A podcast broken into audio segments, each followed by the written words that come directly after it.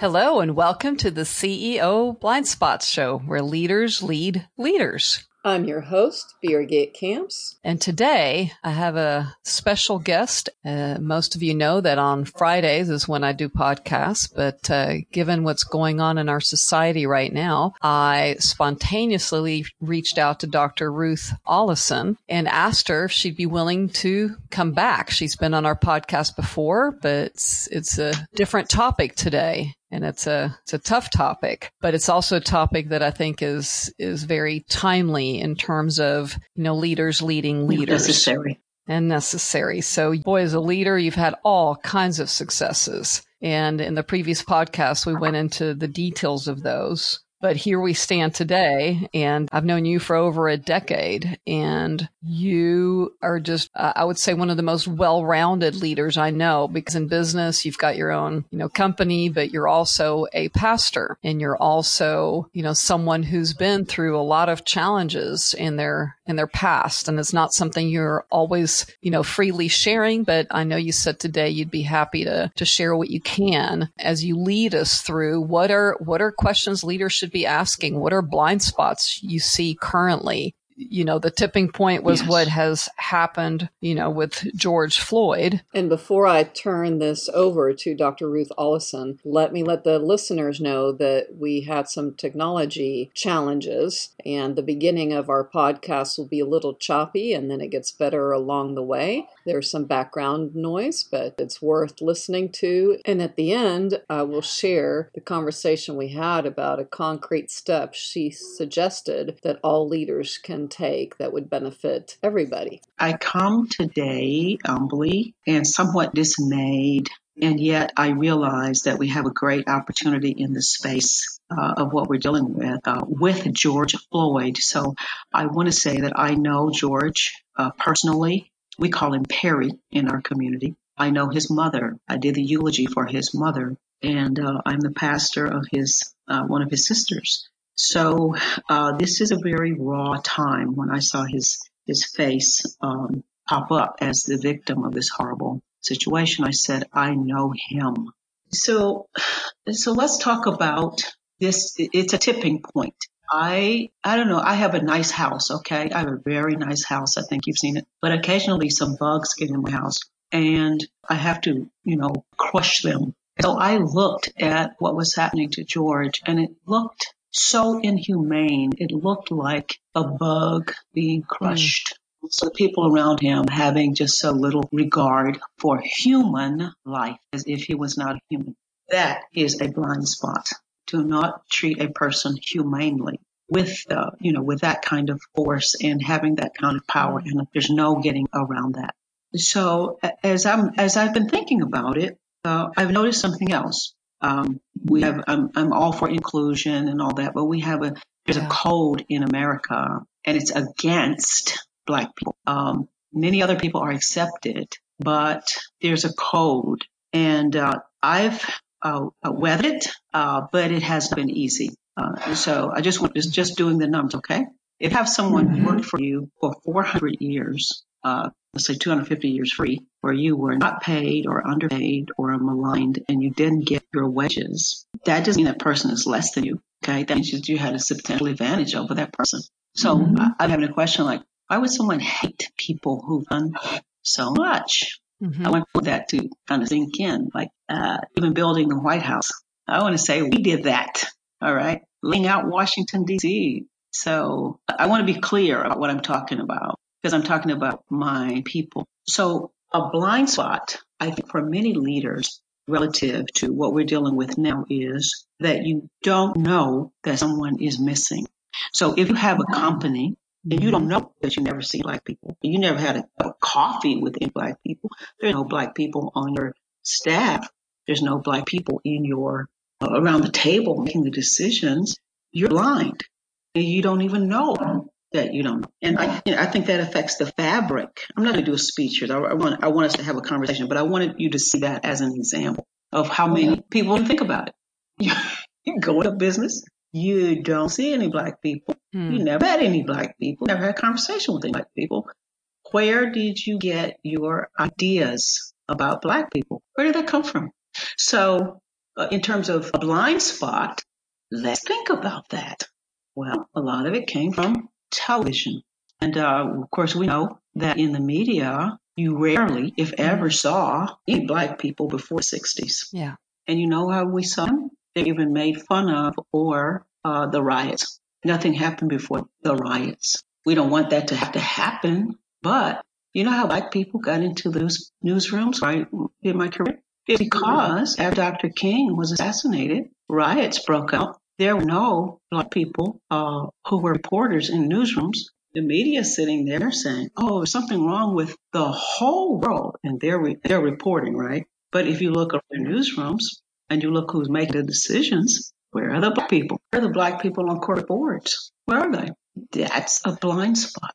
So I'll, I'll tell you a, little, a, quick little story. One of my mm. one of my businesses, as you know, is that um, my husband and I own some properties, and it's low end to mid range property. So uh, a person hunted me down uh, and and who needed a place to stay. He said, "I don't have any place to stay," and he camped out, just standing at church. He wasn't going to leave until he talked to me. So I listened to his story, and at the end of it, uh, I said, "Okay, I'm gonna I'm gonna help you. I'm gonna let's figure out a way after I heard his story. Yeah. He, you know what he said to me in the, in, in the conversation? I don't have the power to help me find a place to stay. And you know what I said? Yes, I do. And I'm going to do it because I'm a leader. Now, the issue is not where I have the power. The issue is where I have the will. Because as leaders, mm-hmm. and particularly as Americans, we can do anything we want to do. We have the freedom. It may take some time, but we can do anything we want to do. We just don't want to. And we have to figure out why. When I was in the uh, sixth grade, I won a an essay contest in a little country area where I grew up. Very everything segregated. Uh, by the way, I had no problems with that. I had great teachers who honored me and uh, just you know just a great ideal for raising for for a little black girl. But my essay was called "What America Means to Me." I remember one line in the essay said, "America means that I can become whatever I want to be." Whenever I want to. Now, for some reason, in studying about our country, I believe that. And for many people, that's true. I think it should be true for everybody. And I think as an American, we should use, as Americans, I should say, we should use our powers as leaders. We should use our powers to help people become, not to keep people out. Do you know the people who have actually benefited from the sweat and blood of black people begin to, oh, by the way, call themselves Christian, rail against affirmative action. Now, the action of oppressing and enslaving and killing my people because they were black was somehow okay. But when we come back and say we want jobs, we want equal access to education, housing, and so forth, oh, we can't do that because that's quotas. So it's okay to keep us out, hmm. but we can't use this, we can't reverse it. But now watch this. When integration came to our area, our teachers were mm. basically not allowed to teach the subjects that had been teaching us in class. They became caretakers. These were people who used calculus, but the white teachers were the ones in the classrooms. Wow. Well, you've just said a, a few big points that I would like you to elaborate on. Christ said in Luke chapter 18, I have been anointed to bring the good news to the poor. That's the first thing he said. So I'm empowered to bring good news to the poor. What's the good news to the poor? That you don't have to be poor. That's what America, that America is really, it's, it's a land of, of free people who are free, who should be free to become. And they shouldn't, shouldn't be maligned because of their color. And by the way, they shouldn't be favored because of their color either, right? We should all be equal. Uh, so, so back to back to Christianity. Uh, that is mm. not Christ-like. It's a blind spot. I'll tell you what else is a blind spot. I've been giving this some thought, uh, but I haven't said anything publicly about it. And this is for people who claim to be pro-life. How can you be? How can you claim to be so on fire for the unborn but there are people who are born, and because they're a different color, you won't yeah. educate them. In America, a lot of people claim to be Christians. And so, uh, what's your feeling? What's your perspective on how is it possible to claim that you're a Christian and treat you the way you've been treated. Yeah, that's really tough. I tell you how, how it plays. I can give you a real example. Uh, George Floyd's mother lived across the street from our church. Mm. Our church is in inner city Houston. And I happened to meet her because she was sitting outside one day. She was uh, sick and uh, I would usually talk to her outside. But then as she got sicker, uh, I was able to to just go inside to check on her, pray with her. And when I saw the conditions that she was living in, our church did some things to help her, right? Cleaned up her place, you know, got it looking as best as, as, as well as it could. I mean, that's, that's loving your neighbor, right? I'll tell you something else. In Houston, we have, uh, uh 10,000, about 10,000 homeless people. Okay. Mm. In the Stone, Louisiana, uh, a few years back, about 10 years ago, we as a city absorbed overnight a hundred thousand people were housed overnight. You know why? Because we wanted to do it. We had the will to do it. So we don't have the will to do anything about 10,000. We're here all the time. You think God okay with that?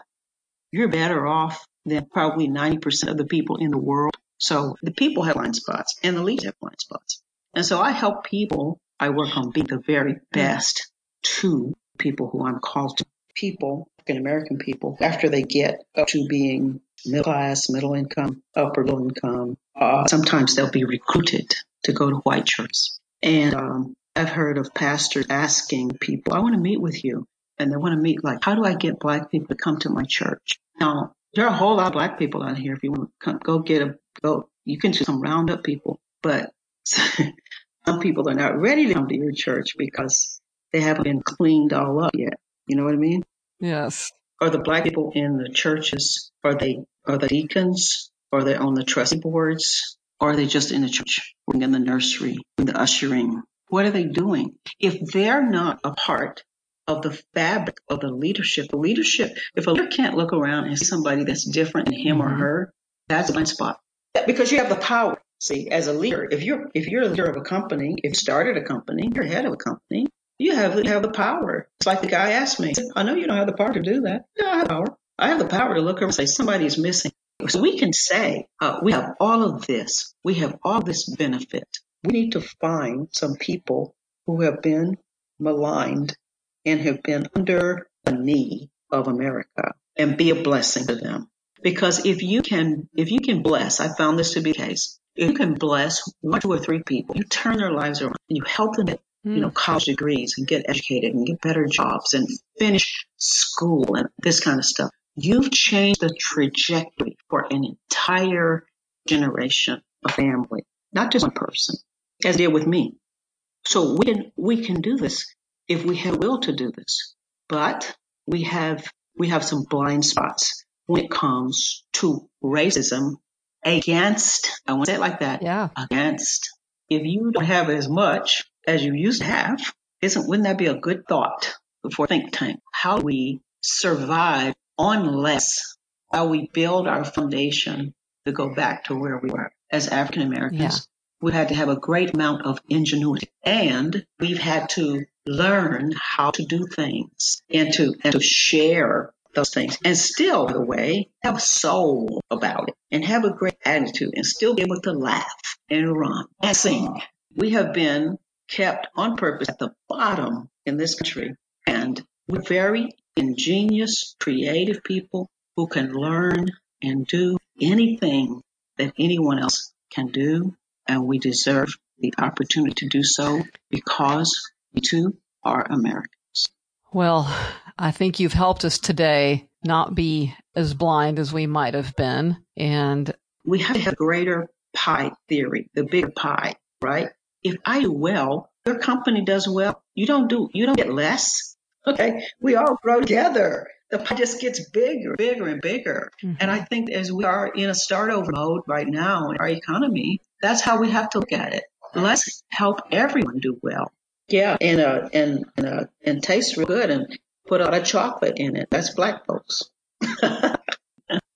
You're very kind to wow. me. I am so honored, uh, our friendship and your, your contribution to, to leadership. So thank you for all you do. We're welcome. And you've certainly been a huge blessing in my life and in my companies. You have been just an amazing friend and a human. And uh, I'm so grateful again that, that you share yourself the way you do, that you inspire me to be a better leader. And thank you for what you're providing for the listeners. And may we all look at our own blind spots and, you know, really look at what's happening with George Floyd the COVID situation, the poverty, and Dr. With what I'm hearing you say is we have an opportunity for a do over right now. Let's bake a new pie with new ingredients that benefit us all. Which would include having all leaders take on one black person to mentor them Dr. Ruth is in the middle of putting together some initiative where leaders can mentor Black people in how to end up in the boardroom, in the executive level, and in, in any way where they get a fair chance as our fellow human brothers and sisters.